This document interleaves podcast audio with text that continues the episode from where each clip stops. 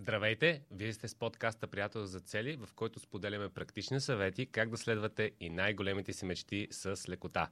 Днес отново сме с а, Ники Трифонов. Здравей, Ники! Здравей, Иване! Здравейте от мен! В поредния епизод на а, подкаста "Приятел за цели" днес ще си говорим на една много интересна тема, която е свързана с това какво успяваме и не успяваме да направим в един, един ден, двадесет и четири часа. Да, когато говорим а, за това нещо, мога да кажа, представете си, че вечер се прибирате след работа, релаксирани сте а, и в този момент ви светва някаква лампа. Забравили сте да изпратите един много кратък, но много важен имейл, който сте обещали на шефа си или на клиент днес. Или пък се е случило, че днеска е бил последен срок за подаване на документи и вие сте го изпуснали. Или пък ваш приятел е имал рожден ден и не сте му се обадили. Случвало ли се, ви се е нещо такова? Ако ви се е случвало, днешният епизод може да е много ценен, защото ще си говорим за джи ти ди. Това е най-популярната система за лична продуктивност, за управление на задачи. Най-популярната, но не и в България, Иване, според мен, защото много малко хора се оказва, че тук че се е чували. Много малко хора са чували за Дейвид Алън, който е създателя на джи ти ди. И а, още по-малко хора я прилагат. А тя всъщност се оказва, че е много полезна. В един от предишните епизоди, преди два епизода, говорихме за това как да използваме календара. Тогава споменахме, че календара не е Todoist. Съвсем а, леко загатнахме, че има система, която върши работа, и днес ще говорим именно за тази система. Как да направим така, че вечер, когато се приберем, да не се сещаме «Ей, забравих едно», «Ей, забравих второ». На всеки му се е случвало. На всеки му се е случвало. За да не се получава това, има начин. Има начин да се случи, обаче как да го направиме в днешното забързано ежедневие. В а, днешната ситуация, в която има хиляда неща, хиляда възможности, които можем да свършим. Как да направим така, че да не се претоварваме. Именно за такава система ще поговорим днеска и ще разкажем най-ключовите моменти от нея. Много дебело искам да подчертая първо, че това не е система, която сме измислили ние. Това е системата Getting Things Done, джи ти ди, на Дейвид Алън. Ще поговорим за нея и ще засегнем най-ключовите моменти от системата, така че да не навлизаме в много подробности, а пък се надявам, че хората, които ни а, така слушат и гледат, ще разгледат допълнително за това, за някакви подробности, за детайли, за тънкости в системата. Ние ще кажем най-важните неща днес. Да, най-важните и най-практичните неща, за да може човек да стартира или ако е ползвал тази система и е спрял, да я рестартира. Всъщност, даже м- не знам дали сме си говорили с теб. А, а, аз си, та, за тази система знам някъде от а, а, две хиляди и шеста - две хиляди и седма година, от много давна. А, близо петнадесет години. В началото, като я открих, тя беше точно, точно набираше популярност.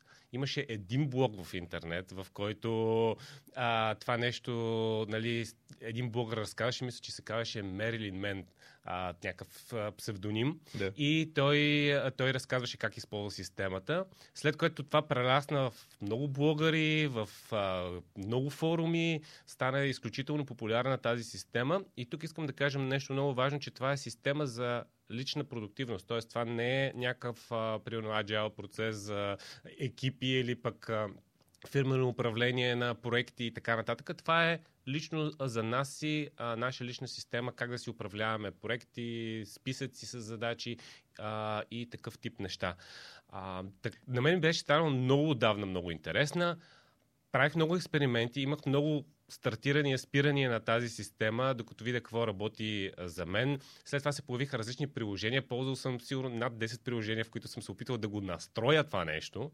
А, но всъщност интересното е, че а, ти си по-големия ползвател на тази система, много по-стриктно ползваш нещата и всяка седмица, всеки ден използваш този метод за управление на, на масовите задачи. Да. Така, между другото, ще споделим, ще е интересно да споделим как това се връзва с системата "Приятел за цели", по-дългосрочни цели, дали пречи, дали е в синхрон и къде, къде са пресечните точки. Супер, това ще го направим. Моята история е малко по-различна. Аз се запознах с системата две хиляди и четиринадесета. Тя е интересна история, защото тогава срещнах за пръв път на живо в България Дейвид Алън. Два дена. Два дена бяхме в една зала с, с него, което се оказа доста променящо. Аз точно бях във фазата, в която използвах календара си за Todoist. Това, което миналия път казах, че споделих, че не работи. А, от, както го, това беше две хиляди и четиринадесета и петнадесета, извинявайте, две хиляди и петнадесета. две хиляди и петнадесета година беше. А, тогава започнах да имплементирам системата, до ден днешен я използвам. И тя не е случайно става популярна. Ти преди малко каза, че много бързо е станала много популярна, разпространила, всичко е тръгнало от някакъв блог, разпространила се бързо, въобще не е случайна, защото а, много хора са изпитвали болката, за която ти сподели в началото. Прибирам се вкъщи, ей, забравих едно, забравих две, ей, трябваше да отида днес, еди къде си, да свърша, еди какво си. Тази болка я изпитват изключително много хора. Каква е следващата стъпка? Тя е съвсем естествена. Добре, ще седна и ще си направя един прекрасен, такъв хубав тодулист, ще си напиша всичко. Какъв е резултата само след два дена или в добрия случай седмица? Резултатът е един безкраен тодолист, който дори не искаме да гледаме, не искаме да го хвърлим някъде на страна и повече никога да не се занимаваме с тодолиста. Защо? Защото той се пълни, пълни, пълни, пълни и така до безкрайност и изглежда, изглежда и то не е случайно, че той винаги нараства по-бързо, отколкото ние можем да го намалим. Как се разрешава този проблем? Спираме да ползваме тодолиста. Спираме да, да, обикновено е с захвърлянето на страна, скъсването на листа и така нататък. Написах си задачите, схвърлям ги да не ги виждам и... И всичко наред. Peace of mind. Peace of mind, да. До следващия път, когато се окаже, ей, забравих. Еди, какво си. Сега, искам да, а, да припомня нещо, което е, а, може би така, любимата мисъл, която аз цитирам от време на време, любимата мисъл на Дейвид Алън, и тя е, че ние нямаме нужда от повече време, за да свършим нещата, които имаме да свършим. Ние имаме, имаме нужда от повече пространство. Това е залегнало в... А, това е в основата на цялата система, за която говорим днеска, и е свързано с това, че всяко нещо, което а, се зароди като идея в главата ни, трябва да намери място извън нея. Защото главата ни, и това отново Дейвид Алън цитирам тук, главата ни не е място за съхранение на идеи. Тя е място за генериране на нови идеи. Това е много ключово. А, със сигурно много хора ще се м- сетят за ситуации, в които цял ден съм си мислил за много неща, които имам да свърша. Те може да не са били толкова много, те може да са били пет, ама пет не е много малко. Пет е доста добро число всъщност. Пет неща. Въртял съм си ги в главата и само съм си мислил за тях, което дори ме е разконцентрирало и разфокусирало от работата, която върша в момента. Това изморява изключително много. И много хора сигурно ще се сетят за ситуация, в която в която вечер хем не са свършили кой знае какво, хем се чувстват супер изморени. Аз лично си спомням за безброй такива моменти. Тези ситуации се получават тогава, когато ние не освобождаваме място в главата си, т.е. пространството, за което говори Дейвид Алън. А, и какво се получава? Аз правя нещо, работя по някаква задача, която изисква фокуса и вниманието ми, разбира се, нали, не е изцяло механична. Правя, правя някакви... А, правя нещо и в същото време си мисля, ох, трябва да направя и другото и третото, ама как ще разреша този проблем с еди кое си? Неща, които трябва да махна от главата си, за да бъда фокусиран, но те седят там. Какво се получава? Отнема ми два пъти повече време да свърша това, което правя, и най-вероятно качеството не е много добро, а, тъй като си мисля за някакви други неща. Това нещо се избягва тогава, когато имаме начин, и това е първата голяма разлика с тодолистовете и първият много ключов елемент. Тогава, когато имам място, където всичко, което ми хрумне, то отива там.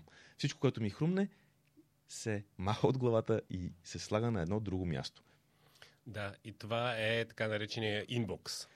Или входяща кутия на, на български. А един от основните принципи в, в системата всъщност е да събереш всички неща и да ги а, хванеш и да ги изсипеш в тази кутия. Сега, а, между другото, едно нещо, което а, преди беше абсолютно задължително, сега все повече става, нали, не чак толкова задължително, а, е заради дигитализацията, е да имаш физически инбокс. Защото имаме страшно много документи, които, а, хартийки, които се събират. Даже съм донесъл нещо, което и до ден днешен използвам. Това е добрата стара тавичка в голубади цвета. Супер. А, просто една, една, такава, една такава тавичка и всичко се хвърля вътре. После ще видим какво го правиме. Но а, го показваме чисто визуално, защото а, нашия имейл е по същия начин или пък нашия тодули са по същия начин. Това са места, на които ни се събира информация. Чудах сега защо носиш някакви тавички със себе си, тя каква била работата. Добре, инбокса. Голямата разлика. Значи първата голяма разлика. Преди малко казахме, to-do листовете а, са нещо, което за да сработи, трябва да се приложат, да се направи нещо повече. Не става само чисто to-do лист. Първата голяма разлика е инбокса. Хрумва ми нещо. Няма значение дали е да запомня някаква информация, която ми се струва ценна. Тя може да не е ценна. Това ще го реша на по-късен етап. Няма значение дали е за някаква информация. Няма значение дали е за нещо, което си мисля, че може би трябва да направя. Дори не е нужно да вземам решението за тази идея, която ми се върти в главата. И казвам, дори не е нужно да вземем решението. Всъщност, задължително е да не вземаме в момента решението. А, тези неща... Защо? Защо? Не, ще се върна обаче малко. Защо е хубаво да не вземаме в момента решението? Взема ли решението, че искам да направя нещо, моментално в мозъка ми се завърта цял, цяла верижна реакция, която е свързана с това как точно ще го направя, какви са детайлите, какви са евентуалните пречки, с кой трябва да говоря и така нататък. Затова, за да имам спокойствието, за да имам пространството, за което преди малко споменах, за да има в пространството това нещо, тази идея просто отива в един инбокс, в една входяща кутия. Някъде го записвам. Записвам го на място, което наричам входяща кутия. После вече ще решавам. После ще решавам. После. И решавам са ключовите думи. Какво ще правя с това нещо? Дали просто ще си го запиша като информация, дали ще действам по него и така нататък. Да, това, това всъщност може да бъде а, тефтер, може да бъде а, някакво приложение с списъци, елементарен to-do list, където, който просто се нарича инбокс. Нали? Вече има и приложения, които по подразбиране, а, нали, дефолтния списък там, който е списъка подразбиране, си е, а, се нарича инбокс. Сега тук има едно нещо, което искам да вмъкна, защото е изключително а, важно. А, много хора ти каза, че е грешка хората да използват календара си като to-do list. Mm-hmm. Също така е грешка да използват имейла си като to-do лист.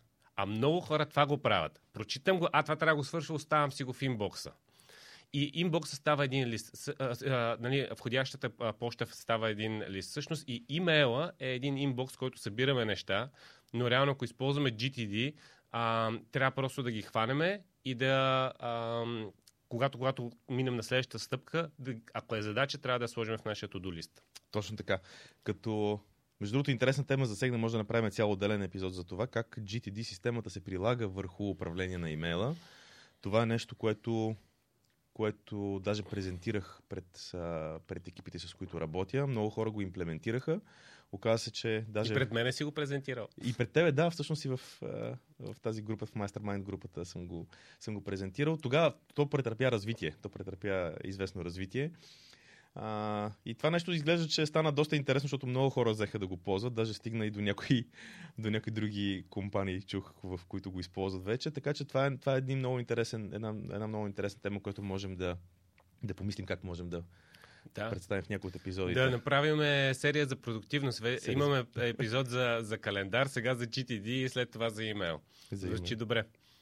Добре, сега а, слагаме всички неща извън, извън, които ни хрумнат някъде, на място наречено инбокс. Ти каза преди малко, че има различни подходи. Ще споделя два основни. Когато е създал преди двайсет години, трябва да видя коя година е било, може би са повече. Преди двайсет години, когато е създал системата Дейвид Алън, той го правил с листа. Uh, един лист, който го кръщава инбокс, от който после обаче драска прехвърля uh, задачите на други места. В днешно време uh, аз съм минал през няколко софтуера вече. Uh, защо няколко? Просто uh, има много подходящи и много хубави uh, софтуери, които човек може да използва. Първият, който използвах в продължение на доста години, просто престанаха да го поддържат. Затова минах на втори. За мен е голямо удобство, но това, това си е лично за мен. Човек може да го прави спокойно на тефтер, на хартия. Uh, за мен е голямо удобство да мога да си го въведа в момент, в който съм на компютъра, само с, с два клика буквално, много бързо. Аз използвам много шорткати, така че просто натискам комбинация от клавиши и въвеждам нещо, което ми е хрумнало. За да го мисля после, не, защото аз правя в момента нещо. Хрумва ми идеята, докато правя това нещо, но аз не искам да си прекъсвам. В основния канал отваряш един мини канал, да. Сам колкото да го, да го вкара в... Отнема, да, отнема, отнема по някакъв път по-малко от пет секунди. В смисъл, много е бързо, защото натискам комбинация от клавиши, пиша си идеята, която ми е хрумнала. На всеки се случва. Работим по нещо и ни хрумва идея и си казваме, и не трябва да го забравям. И като си кажеш, и не трябва да го забравям, и какво става? И през една минута или през не знам какво време, то продължава. Ей, не трябва да забравя никакво си. Ей, не трябва да забравя. И най-накрая какво става? Ей, забравих го. Какво беше? Мислих си да, нещо. Да. Мислих Всъщност, почваш да много... отваряш различни, различни такива цик, цикъли, които ти се повтарят и примерно пет-шест задачи са, са на, на различен период, ти се повтарят, това не трябва да забравя, това не трябва да забравя, това не трябва да забравя. Точно така, да. Добре, а в крайна сметка... Най-накрая го забравяш, само да довърша най-накрая. И в крайна сметка какво се оказва, че тези инструменти, които са могат и на компютъра да го въдат много бързо, могат и на телефона, те се синхронизират помежду си и няма значение на кой компютър ще седна. Те за мен се оказаха като работещи. Но пак казвам, това е само моя опит. Има много хора, за които тефтера и хартията са а, доста по-удобни. Аз също много ги харесвам. Просто не се справям добре с, с, с тях. В смисъл, по-добре за мен, по-ефективен съм, когато използвам дигиталните решения. Добре, първата стъпка е а, да събираме тези задачи. Не директно да ги правим, ами да ги събираме на нещо, което наред, наричаме инбокс. Да. Каква е следващата стъпка? След като имаме този инбокс, какво правим с него? Седи си и се пълни. Седи си и се пълни. Много е важно. Ето, ето този навик ми беше най-трудно да изграда, когато се сблъсках с, с, с, с тази система. Много е важно да си изградим навика, да го преглеждаме регулярно сега. Регулярно за мен в моя случай обикновено е един или два пъти на ден. Задължително го правя сутрин а, и задължително вечер си преглеждам докъде съм стигнал, за да няма нещо, ей, забравих еди какво си. А, говоря за инбокса. А, само за инбокса, защото иначе самият после другите места, където гледам какви дейности искам да извърша, нали, те се преглеждат по друг принцип. Но а, навика е сутрин веднъж да хванеш и да разпределиш целия инбокс. Нали, това е поне веднъж. Може да го правиш и малко повече. Аз обичам по някакъв път и през деня да го направя и на обяд, но това зависи от, зависи от деня, зависи колко неща съм изхвърлил междувременно. Сега, сега тук има, има нещо, нещо важно и то е, че ако ползваме стриктно системата, която измислена да. преди двайсет години, а се прави седмичен преглед на, на задачите. Тоест, един път седмицата се преглежда, ти може да си събира някакви неща, един път седмицата се преглежда и се разпределя по други списъци. Тоест, а, ние нямаме един безкрайен списък, имаме други списъци, за които предлагам след малко да говорим, но един вид подреждаш нещата, които ще вършиш. А, но това нещо, което е преди двайсет години, а, е много интересно как обществото ни се е променило, става някакси много дълъг период от време и а, хората почват по-често да го правят този седмичен, седмичен преглед. Но, но винаги си седи седмичен преглед. Даже много добре си спомням цитата на Дейвид Алън, защото това е една от най-често срещаните грешки в системата. Mm-hmm. И той ми много пъти го е казвал: ако не правиш седмичен преглед, не правиш джи ти ди. Защото много хора се тупат на грите, аз ползвам джи ти ди, аз ползвам джи ти ди, ама никога не са правили седмичния преглед. Седмичния преглед е точно това, да седнеш и всичките неща от инбоксите да ги разпределиш, да си подредиш малко нещата. Сега, това нещо така не, че си го има един път на седмица. Въпросът е, че доколкото разбирам при тебе, това нещо не е достатъчно и, и, и, и, и почваш да правиш и по-чести а, преглеждания на инбокса. Ами а, да, сега, ретроспективата, за която говори той, а, аз я правя веднъж в седмицата. И съвсем доскоро, изваждайки неща от... Сега тук ще прескоча малко в системата. Actionable неща, които са от Next категорията, ги преглеждах само веднъж в седмицата, но това беше много недостатъчно за мене.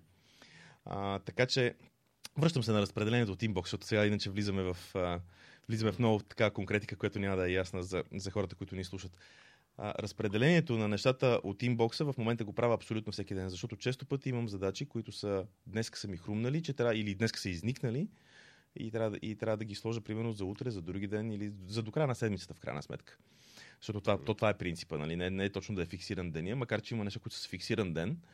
А, и тогава а, така, по този начин аз правя разпределението абсолютно всеки ден. Да, добре, нека да, да обобщиме. Имаме инбокс, в който събираме а, всякакви идеи, даже mm-hmm. нали, може да има няколко инбокса, примерно имейл, а, нали, to-do, и това нещо а, един път на седмицата го разпределяме. Да. А къде го разпределяме и как го разпределяме? Само да нещо много важно от, а, от един интересен видеокурс, който преди доста години карах. А, с... Има един създател на софтуер, който се казва Nozbe. Уебсайт, софтуер. Mm-hmm. Да. А, един поляк, ако не греша. Да, поляк е. Майкъл Сли, Сливински, Сливински, нещо такова. Да, това е един от софтуерите, които дълго време и аз пробвах да, да, да ползвам, но да. а, примерно не беше, не беше мога, въпреки че той е много... много вникнал в системата и наистина има супер обучителни видеа за самата система. Дали ще му ползваш софтуера да. или не, вече си е лично предпочитание. Да. Това, което много ме впечатли тогава от курса му, той каза следното. Трябва да знаем кои са ни инбоксите, кои са ни входящите кутии. Те може да са физически, може да са дигитални, но трябва да знаем кои са. И тук там ме изненада. Окей, аз всъщност имам няколко такива места. Един от много хитрите начини е, когато искам да взема нещо на излизане от вкъщи, примерно трябва да ти донеса нещо, трябва да взема една книга и да ти я донеса, аз да не я забравя какво правя, аз я слагам близо до входната врата, имам си място за тези, за тези неща и там трупам всичко, което трябва да взема със себе си, когато излизам следващия път. Това ми е един вид инбокса, който, а, който е за да взема някакви физически инбокс, който ползвам при излизане. Него не го проверявам на интервал от време, него го проверявам тогава, когато излизам от вкъщи. И съм на свикнал. Събитие. На събитие, да, точно така. А, и това, което каза тогава Майкъл в този, в този видеокурс, трябва да знаеш кои си входящите кутии, инбоксите, и да знаеш коя, кога преглеждаш. Това е, това е важното нещо. И аз преди малко засегнах темата, че най-трудният навик за изграждане ми беше този, който да си преглеждам, а, нали, дигиталния. Защото а, out of sight, out of mind, казва Дейвид Алън. Нали, извън а, погледа, извън мисълта, нали, забравяме ги тези нещата. При смисъл на това нещо, което той казва, че ги забравяме. Не го ли виждаме, забравяме за него. А, и това ми беше най-трудното да си изграда този навик да си поглеждам, да си поглеждам до листа и да върша нещата от, да върша нещата от него. Сега, инбоксите, да знаем кои са и да знаем колко често ги преглеждаме и да правиме следващото важно нещо, което всъщност е разпределянето. Добре. А ти как разправиш разпределянето на задачите? Всъщност, а, разпределяне къде? Говорихме, че има няколко списъка, обаче как, как наименуваш списъците? При мене са... Тоест, не, не, не слагаме всичко в един списък, примерно от инбокс списъка на задачи списъка, защото няма смисъл, то пак става безкрайно, безкрайно дълъг. Те трябва да са подредени по някаква логика. Сега, тук понеже... А... в интерес на времето и на това, че цялата система не можем да обхванеме, ще разкажа само тези, които са, нали, най-основните неща, които правя. Най-важното е, когато преглеждам един инбокс, да преценя първо дали тази идея въобще си заслужава да се занимавам с нея. Това за мен е поне, явно съм така доста, как се казва, генерирам доста неща в инбокса. При мен всеки ден влизат сигурно по двайсет на, поне по двайсет на неща. Много е важно да изхвърля половината, да, да кажа не. Поне, примерно, на половината. Или на колкото може повече, айде не на половината, но на колкото може повече да кажа не. Ние тази тема за казването на не засегнахме в предишния подкаст, когато говорихме за календарите, нали, да казваме не на някакви неща. Това е супер важно, защото иначе, иначе изведнъж ще се окаже, че, нали, става голямо, голямо претрупване. Тоест тези идеи, човек трябва да си задава въпроса за тях. Какво ще стане, ако това въобще не го направя? Или каква възможност ще пропусна, ако не го направя? Има ли какъв ще бъде, какво ще бъде влиянието на тази задача, ако наистина я свърша в живота ми? А, така че тук трудността, за мен е поне трудността, е да, да казвам, да казвам не и да разчиствам този, да разчиствам този списък. Сега има няколко посоки. Има много неща, които са просто интересна информация. Говорили сме си с тебе нещо за, примерно, за инвестиции, за някаква система, за продуктивност. За нещо сме си говорили, ти си ми споменал името, аз съм си го записал. Uh, и просто съм си записал името. По някакъв път само си записвам името на нещо. Аз, когато погледна после това име, трябва да прецена. Искам ли да направя някакво действие или искам просто си го съхраня като информация, когато се сета някакъв път в бъдеще да, uh, да, да го прегледам.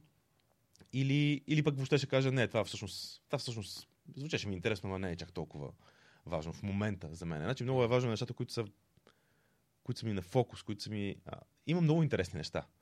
Човек, ако влезе в интернет, има много ценни и интересни неща. Ама всичко ли наистина ми трябва тук и сега? Това, това е много ключов въпрос. И ако е нещо, което потенциално в бъдеще, може би ще ми свърши работа, може би е по-добре в момента да не инвестирам време. Знаеш, аз това е нещо, което последните години прилагам. Е... Ние ще после кажем как това нещо пасва с всичките цели, но когато а, видя, примерно, нова книга, която е много интересна, много препоръчена, а, се запитвам това.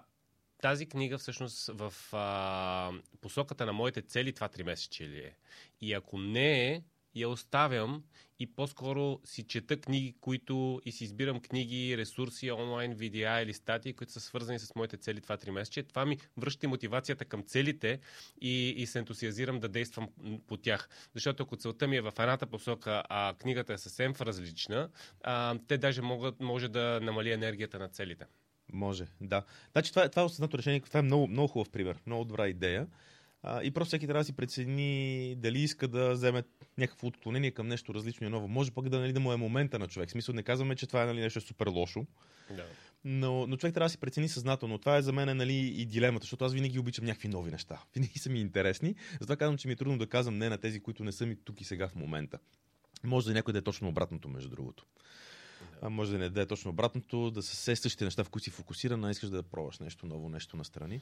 Окей, тогава. Но въпросът е това да е осъзнато решение. Тоест, вземаме един бокс и започваме да разпределяме нещата от него в или системи за съхранение на информация, а, или, или дори да ги откажеме. Сега, има тук обаче, всъщност най-най-ключови елемент е да преценим кои са нещата, по които искаме да направим следващо действие. Да. Така наречения Next Action. Next Action е един от основните принципи, които аз научих и са ми изключително, а, изключително полезни. Всъщност, Next Action представлява, примерно, ако имаме един проект, който може да има двайсет задачи, или сме брейнстормнали двайсет задачи, а, или някаква задача, или дори някаква цел, всъщност избираме кое е това нещо, което а, е най-важното и трябва да се свърши следващото. Примерно, много често това може да е някаква пречка, която пречи на целия проект. А, и, може, и не е задължително да бъде най- а, как да го кажа, а, най-голямата или най-важната като цяло а, стъпка за проекта, но тази, която блокира изпълнението му и трябва да се свърши, за да могат да, да, да се направят другите стъпки. Тоест, ние, ние или отблокираме този проект, или правиме следващата стъпка, или дори, дори може да е някаква малка стъпка, която да го задвижи. Тук, тук вече много прилича нещата на една от, а, един от четирите ключа за, за цели, да вземем едно нещо и това е следващата стъпка по този проект. Да. Следващата седмична стъпка, за която сме говорили много пъти в системата Приятел за цели, а, има доста в този смисъл, нали, е, има същия смисъл. Защото какъвто и напредък да искаме да постигнем, от всичките неща, които изговорихме до момента, най-важното е действието. Обаче действието в правилната посока. Действието в правилната посока. Затова до тук събрахме идеите в един инбокс, в една входяща кутия. Отсяхме от тях какво е важното и какво можем да вземем, за да действаме по него. И оттам нататък вече идва момента на следващо действие, Next Action го, го е кръстил Дейвид. В, софтуер, в софтуерите това е, това е много, много, много добре направено в добрите софтуери, които го поддържат, защото примерно представете си, че имате един списък, а, а, да кажем, ремонт в къщи, един списък, а, нали, превод на книгата на GoBuddy на, на английски език, един списък, който да бъде да си оборудвам колелото за лятото. И всъщност в тези три списъка може да има по пет, шест, десет задачи. Нали, на този седмичен преглед ти отиваш и кажеш ремонта в, нали, в къщи. Всъщност следващата стъпка е а, да се обадя на еди кой си майстор. И така по, по, този, по този начин във всяка една от, а, от тези списъци избираш по едно или повече. Нали, примерно в GoBuddy системата ние, ние казваме, че правилото е едно.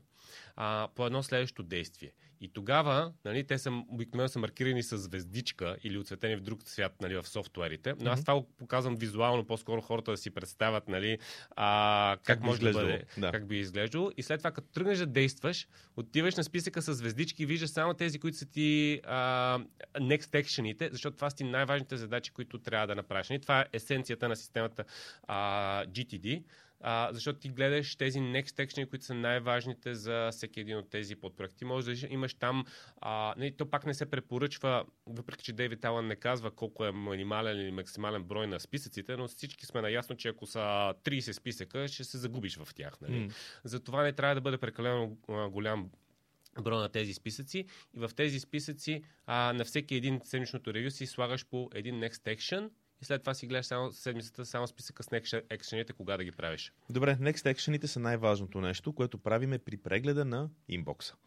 Обобщавам, за да преминем с... Искам да споделя един трик всъщност при прегледа на инбокса. Той е трика правилото за две минути на Дейвид Алън, което не съм сигурен, че вече в днешни дни е точно две минути, може би е малко по-малко, но правилото е следното нещо. Ако едно нещо в така наречената входяща кутия инбокс е може да бъде свършено за по-малко от две минути, тогава го правим на момента. Не си правим труда да го прехвърляме, само че той го прави тогава физически, това е първият момент. А, да, не, не си правим труда това нещо да го прехвърляме в така наречения списък с следващи действия, next actions. Сега, а, в това било преди двайсет години, сега е да. десет секунди. Едно, да, едно е да го преписваш. Едно е да го преписваш от единия лист, да го задраскаш в единия, да го напишеш в другия, в който е правилен. След малко ще кажа защо са различни списъци, защото говоря за списъци, а не за списък от следващи стъпки. Той не е един списък с следващи стъпки, а са списъци с следващи стъпки. И тук още по-интересното даже, че не са разпределени по, точно по проект. Те могат да бъдат разпределени по проект. Това е едната, единия начин за визуализация. Другия обаче, който е по-ценен, след малко ще го споделиме. Това е третата голяма разлика с обикновения Todoist. А, така че, а, когато, когато а, видиме нещо, което можем да свършим в момента и то е по-малко от две минути, имаме два варианта. Едно време Дейвид казва, Дейвид Алън казва така: свърши го сега. Това, което аз от днешна гледна точка бих казал е: прецени дали да го преместиш някои от другите списъци, което обикновено става, ако си на компютъра или на телефона с един клик. В смисъл няма, няма и десет секунди. Нали, не е като да го задраскаш и да го препишеш. Или, или за да не се разсеваш в момента, защото имаш само пет минути, примерно си прегледаш инбокса. А, и, и това ти е времето. И ти знаеш, че окей, нямам време в момента за по една минута или по две минути на, на, на няколко неща. Просто го нямам това време. А, и, обаче не го преписваш, то не става бавно, не губиш времето да... И то от тази гледна точка, от гледна точка на спестяване на да, време за формалности. Вре, времето за формалности от един списък в друг, да, да го направиш тия, тия две минути, така или иначе направо го направи като е под две минути. Това му е логиката. А, има, има смисъл, има смисъл нали, като ти е хрумнало директно да го изчистиш, но много зависи дали не правиш нещо друго, което ще прекъснеш. За мен това е, това е основният въпрос. Ако правиш нещо друго, а, нали, запиши си го и това нещо, после го, го атакува и как се казва. А, но наистина пък ако... Аз, аз това нещо съм го приел като, като правило и много често го... Като ми дойде нещо, като видя, че много кратко го отмятам директно. Да. Нали? А, стига да не прекъсвам много важна друга работа. Да, това е, това е много ключов момент, така че да, правилото за две минути е това. Въпросът е дали в момента наистина го имаш и дали... А, дали ти отнема много време да го прехвърлиш в друг списък. Ако не ти отнема много време да го прехвърлиш в друг списък, няма никакъв проблем. Сега, сложихме всичко в входящата кутия, разпределихме го, даже имаме един трик за двете минути. Оттам нататък.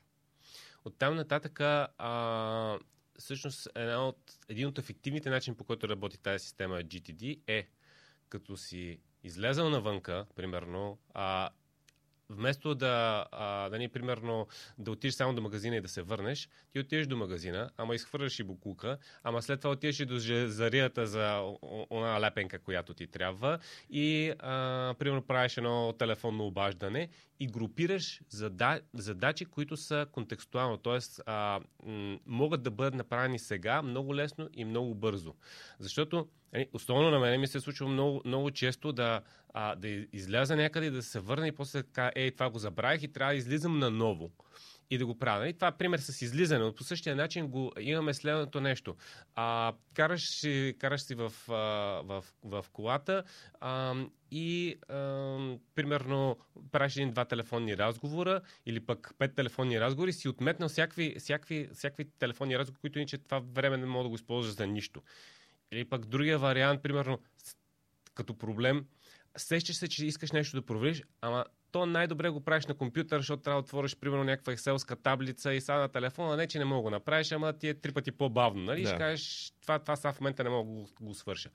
Тоест, тук идват а, в сила контекстите, т.е. когато си на компютъра да правиш неща, които са лесни на компютър, когато а, си в, навънка в движение да правиш неща, които трябва да събереш някакви неща или да ги свършиш, е Дейвид Алън ги нарича errands, нали, то на английски, от английски идва това нещо, списъка се нарича errands. Да, аз си го кръстих в движение на български. Да.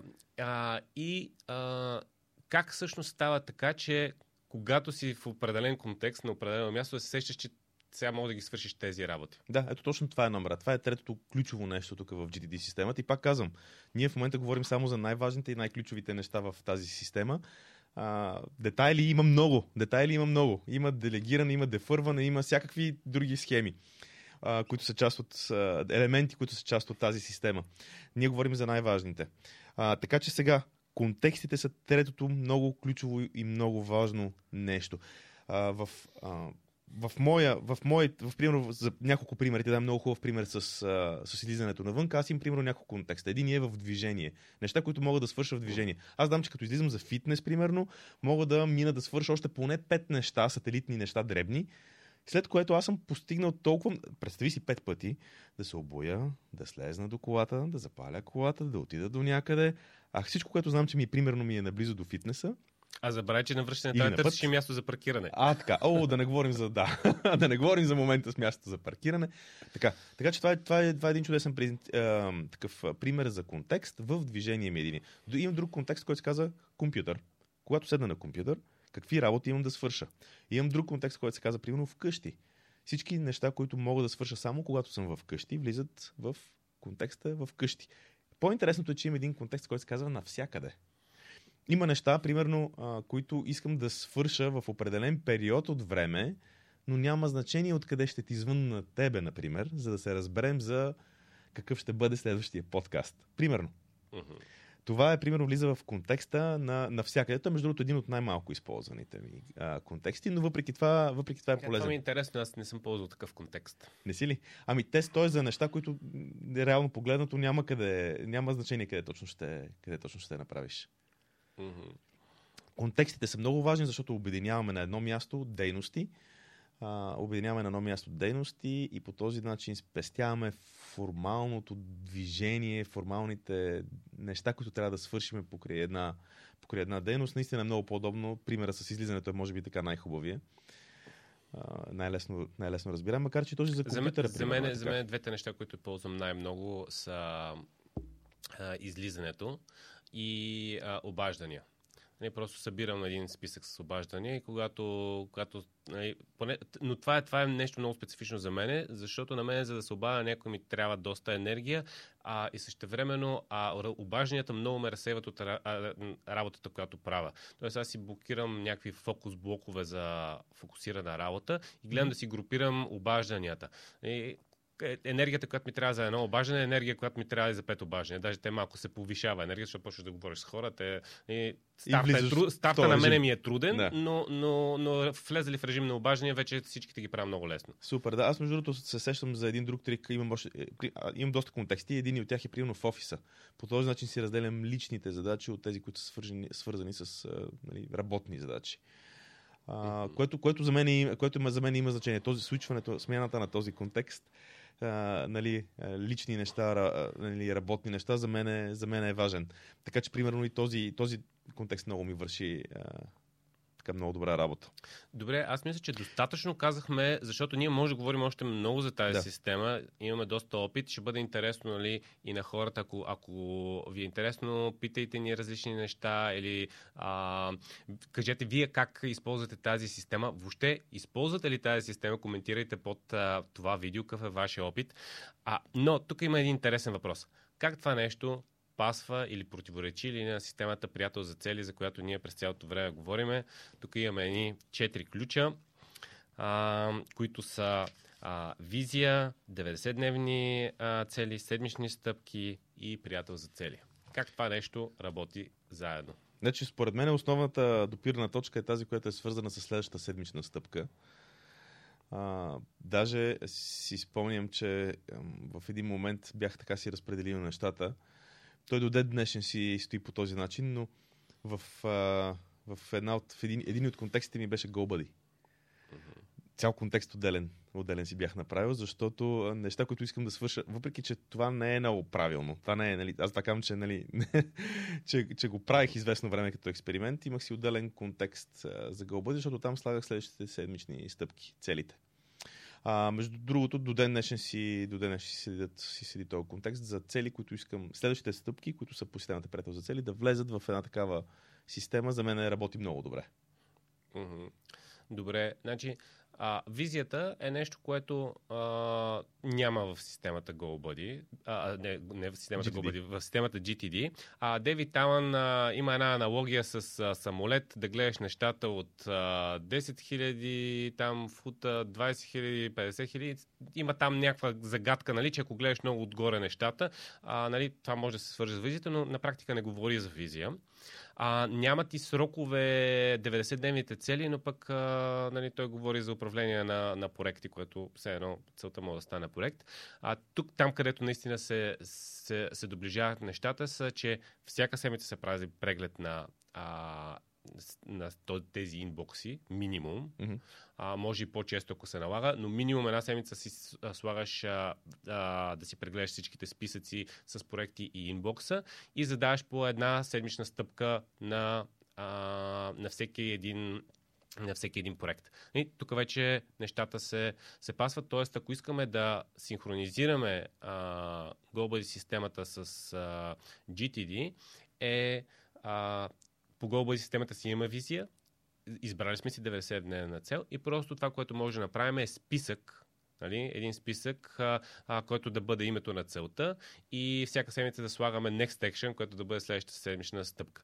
И вече това, което със сигурност нали, в системата джи ти ди го няма, е приятели за цели и споделяне на нещата. Тоест, те не, се, не си противоречат, а по-скоро, много добре. А, по-скоро се допълват и може... А, а, Глоба и системата е супер за м, това да погледнем Uh, къде ни е живота и в каква посока искаме да бъдем, кои, кои са нещата, които са важни, изключително важни, но може да не са спешни и как тях да ги допълним с ежедневни, множество ежедневни дребни задачки. Да, между другото, наистина в джи ти ди това винаги много ми е липсвало, че там няма място за визиите. Защо правя нещата, които правя? Малко по-рано говорихме, когато стигнахме до Next Action и до следващото действие и колко е важното. И говорихме, че когато разпределяш нещата от инбокса, е важно да си зададеш въпроса, нали, кое какво влияние, да го върша ли наистина това, какво влияние точно в момента ще окаже в живота ми. Решението за това, дали да направиш едно нещо или, или не, е много лесно тогава, когато имаш визията и знаеш каква е дългосрочната ти визия. Когато знаеш каква е дългосрочната ти визия, много лесно вземаш решение за действията, които трябва и не трябва да правиш. Или е това, което трябва да направиш е съпосочно с визията ти и решаваш, че ще го направиш, или не е съпочночно с визията ти кажеш, окей, няма да го правя. Това много улеснява нещата, винаги много ми е липсвало в джи ти ди системата, така че наистина много добре се допълват и според мен.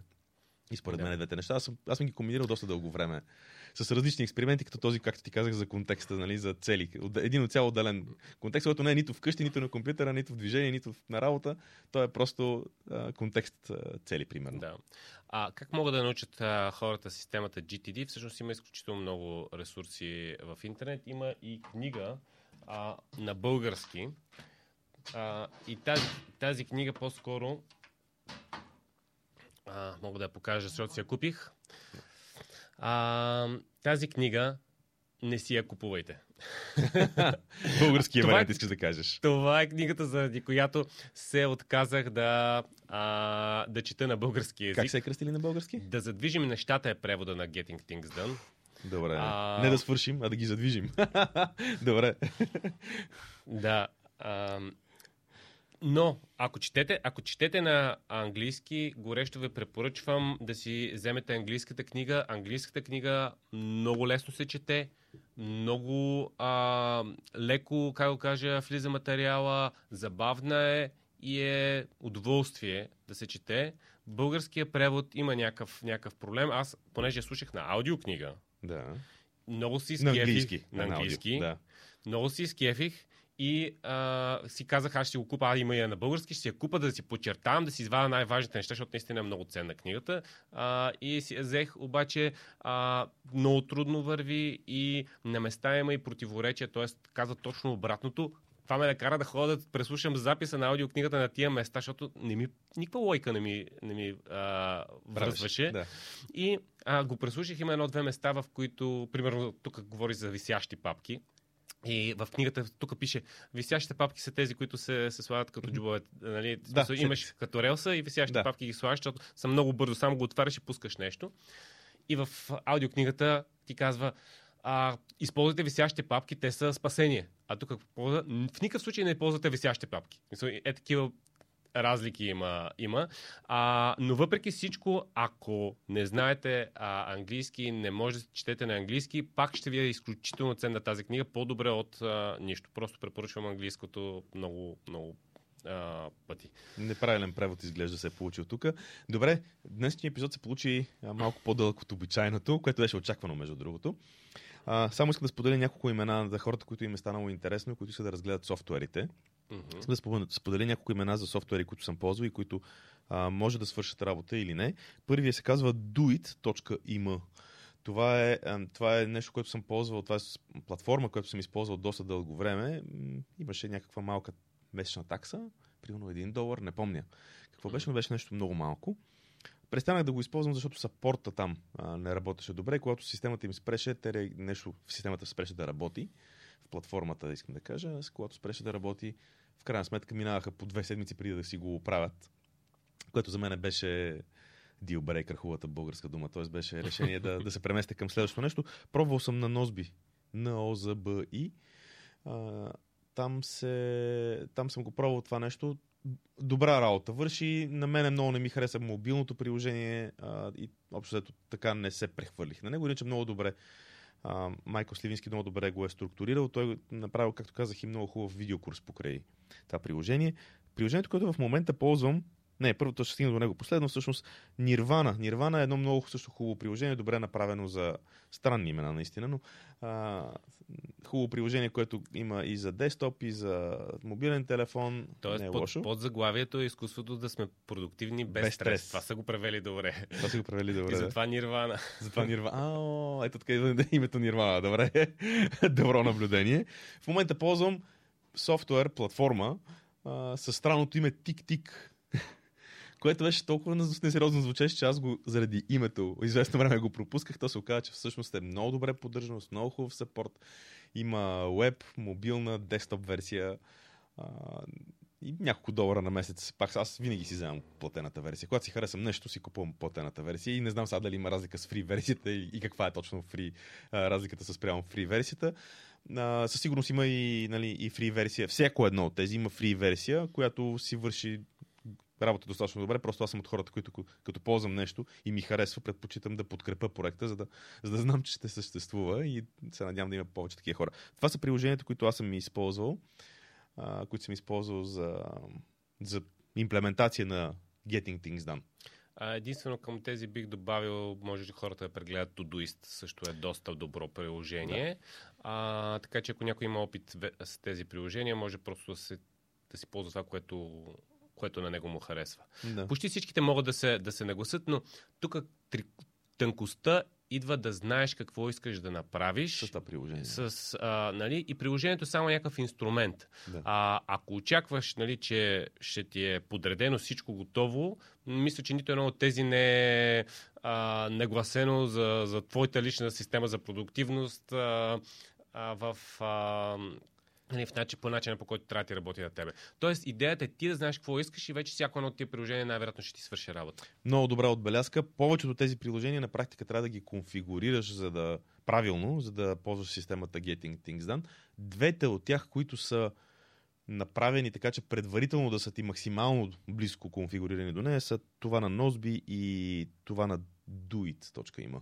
Това са двете приложения, които те малко те принуждават да я, да я следваш. Няма нужда да ги конфигурираш ти, за да следваш системата да, на Дейвид Алън. За, за начинаеш ти, Nozbe може би би го препоръчал да, първо. Точно така. Nozbe е може би най-доброто, защото там освен, че имаш, а, което за мен беше вау момент, когато имаш списъка с следващи действия, нали, те са по контексти, както говорихме. Спис, списъците uh-huh. с следващи действия са по контексти, но там имаше една, и си го спомням, то е маркирано като една звездичка, като цено, че е фейворит маркираш. По този начин yeah. избираш кои са най-важните неща. Тоест, по този начин си избираш на практика по какво искаш да работиш днес. Което в другите приложения не е така. Тик-тик, примерно, трябваше доста да го поконфигурирам и да разбера как работи, докато го направя правилно да, да, са, да са подредени нещата. Но става. Nozbe е може би най-добрият вариант за човек, който иска да пробва за, за пръв път и да подсъка малко известно време. След което може да си намери много лесно някакво друго приложение, което е, нали, да, да кажем по-добре работещо, но... А, като започнем с... А, като, нали, ако човек започне системата и започне да я прилагат, вече може да види нюансите и къде какво му липсва, за да я оптимизира. Точно така. Добре. Добре. Ще правим ли съмари? Много напреднахме с времето днеска. А, на четирийсет минути стана съма... епизода. Да, съм, съмарито е... А, си... Това е най-популярната система за продуктивност. Според мен си заслужава да а, я използват хората а, и да и дадат шанс. За мен това, което беше лично, аз много неща съм научил от това нещо, дори да не използвам сто процента от системата, както е зададена, а, много отделни начини на мислене и, и инструменти използвам, така че аз лично я препоръчвам. А, вземете си книгата препоръчително на английски, ако не а, нали, на, на български, и нашата книга четирите ключа за цели също ще ви помогне в тази посока. Добре, ако трябва да разкажа за най-важното нещо, което говорихме днеска, то е следното. Създайте си място, което наричате входяща кутия. Създайте си навика да разпределяте и навика да влизат тези неща в входящата кутия. После си създайте навика да разпределяте нещата от входящата кутия и да си създавате различни списъци с следващи действия и нека тези следващи действия да бъдат комбинирани по контекст. Това може би е в, така, в едно изречение обобщението на днешния епизод, с което а, ти предлагам да завършваме. Добре, да, мисля, че се получи супер епизод. А, чао от а, нас, до следващия път.